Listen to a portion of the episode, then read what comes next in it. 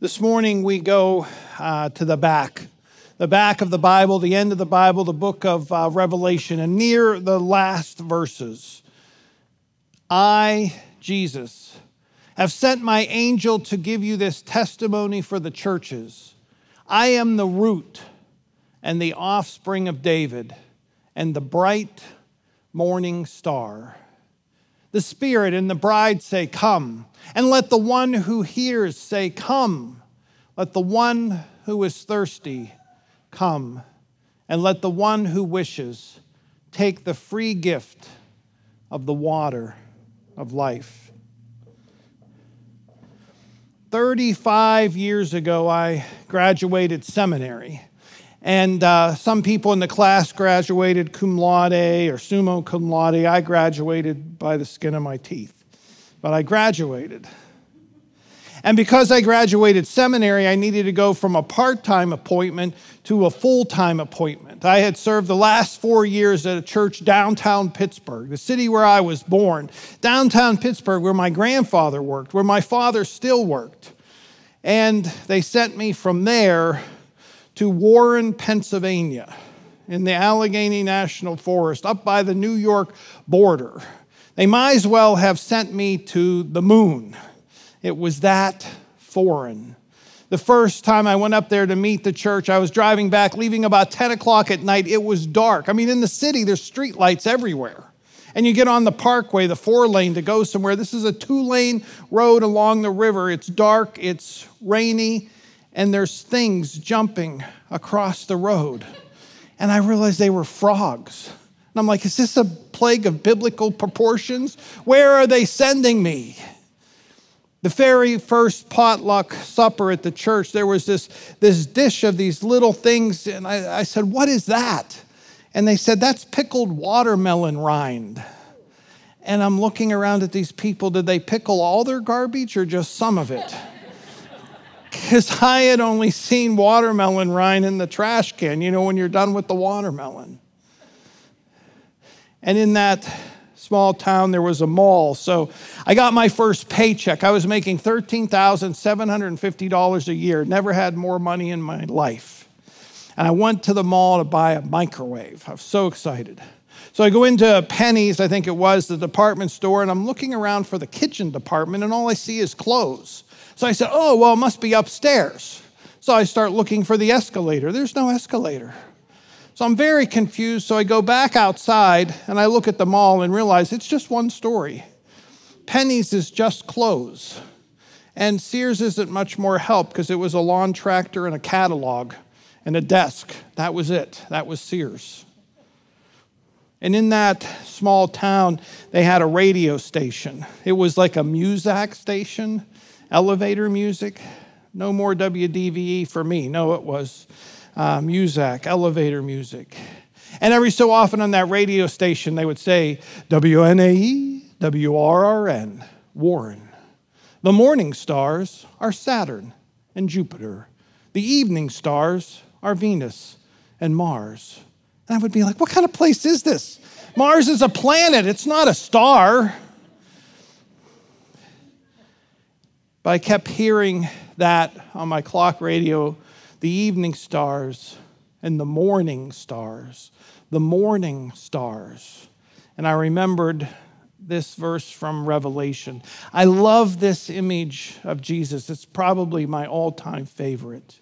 I am the root, the offspring of David, and I, I am the bright morning star. Now, it is true, I've learned that planets appear to us as stars, and they are bright. Some of the brightest stars we see at night are not stars, but planets. But do you know what the, the bright morning star is? It's that star that when it starts to transform from night to day and the horizon glows just a little bit and it gets a little bit lighter, and all those small stars disappear, but that bright star remains. It is there at the end of the night, it is there until dawn. Jesus says, I am the root, I am the offspring of David, and I am the bright morning star. And when I found my place, myself in this foreign place, I kept hearing that morning star and I kept picturing the morning star of Jesus. Because Jesus had already seen me through some dark nights of the soul. I had been awake at that time, staring out, and the bright star was there. Jesus has always been. Think of the creation story clear at the beginning of the Bible. God first said, Let there be light. Then he flung the stars, the heavenly bodies, into their places. When Jesus was born, what was in the sky? A star. We saw your star in the east and have come to worship you. And here at the end, at the end of the Bible, the end days, the last days, Jesus said, I am the bright morning star. Jesus always has been. Jesus is today in us. And Jesus always will be. He'll be there till the end. I don't know where you are this morning, if you are up or you are down, if you feel like your life is filled with brightness and joy, or whether you feel there's just some darkness around, it doesn't matter because Jesus, Jesus is the root the offspring of David. Jesus is the root planted in the ground. He will never let go of us. And He is the bright morning star. He is here and He is there. He is everywhere. And He will see us through whatever it is we're experiencing. Whether we're filled with anxiety or worry about a future, whether we're still dwelling on something in the past that we did wrong or someone did wrong to us and we cannot let it go whether we're filled with joy or darkness seems around us or within us. Jesus, Jesus is the bright morning star.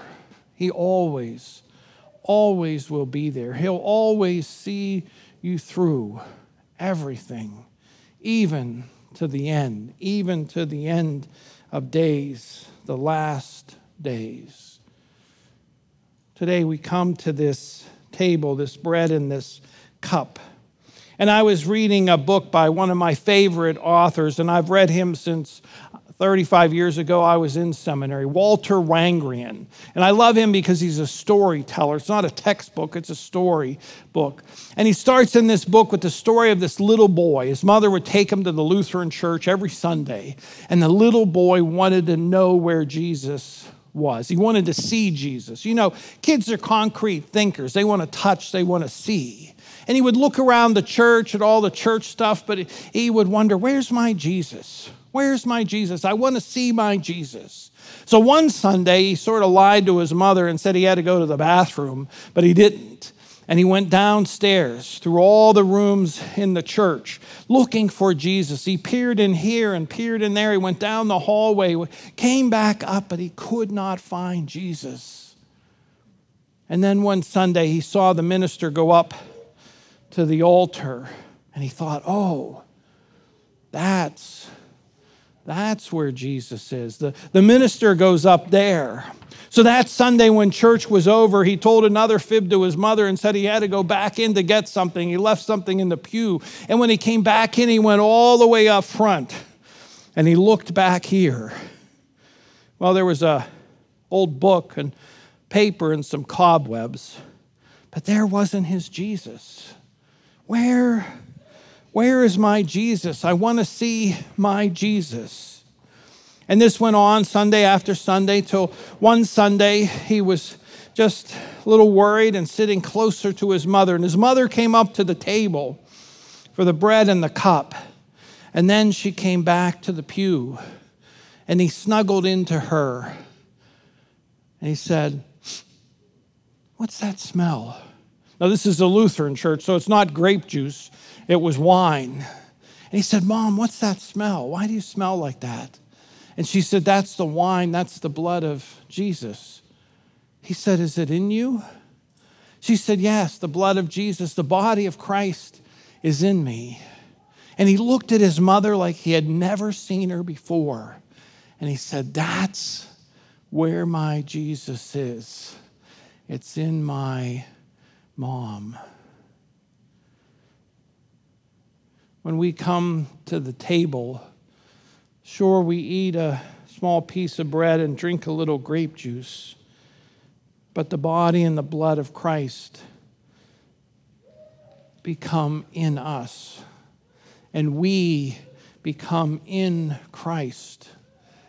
And when we leave here, Christ leaves with us in a small way in our lives as we live our lives till we come back again to the table. Jesus is in you. Jesus is in me. Jesus is the root, the offspring of David, and Jesus will be the bright morning star forever. Let us pray. All loving God, this morning as we come to your table, we ask that you would pour out the blessing of your Holy Spirit upon each one of us gathered here. You know us, O oh God. You know our heart. You know whether we're up or whether we're down, whether we're bright or whether darkness creeps in. Pour your Holy Spirit upon our heads. Pour our whole, your Holy Spirit upon us just as we are. And pour your Holy Spirit upon these gifts of bread and cup May the bread and the cup be for us the body of Christ, so that we might be transformed. We might become the body of Christ in the world today, because the world needs to see our Jesus. Make us one, O God, one with you, one with each other, and one in ministry to all the world until those end days, until that final day when the bright morning star is there and we sit down and we feast at this heavenly banquet forever. We come, we pray, we live in the name of Jesus Christ. Amen.